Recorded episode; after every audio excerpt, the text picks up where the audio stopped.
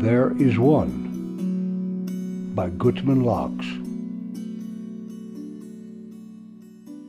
75. Consider. What makes one person hear a word of Torah and understand, while another person pushes it away, saying it's old-fashioned? What has happened in each person's life that makes one ripe while another is still green and hard? It's not merely intelligence, since many Jews with extremely high IQs, when exposed to the wisdom and beauty of the Torah, consider it nonsense or simply superstition. One person reads King David's songs and is awestruck, while his neighbor prefers contemporary love songs.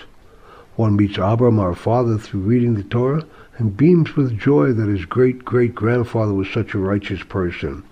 He sits and reads the words over and over like a separated lover hearing from his beloved until the words are committed to memory.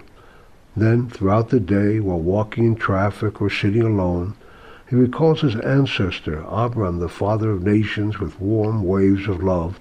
Tears of thanks for having been given such a rich heritage will well up in his eyes, and then he will commit himself to a life of following the Torah's precepts, of learning and doing what God has deemed correct for a descendant of Abraham.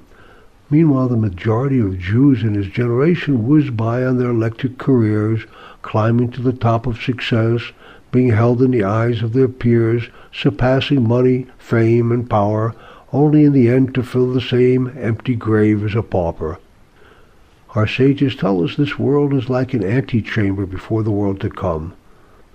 Prepare now while you have time and facility. Do not wait, for one never knows when death will seal the book, and you will have to cash in your vouchers of deeds, good and evil. Do not believe for an instant that death is an escape, and that you can run out on your creditors. Know that life is eternal, and that death is but another room. The one who can hear has been blessed.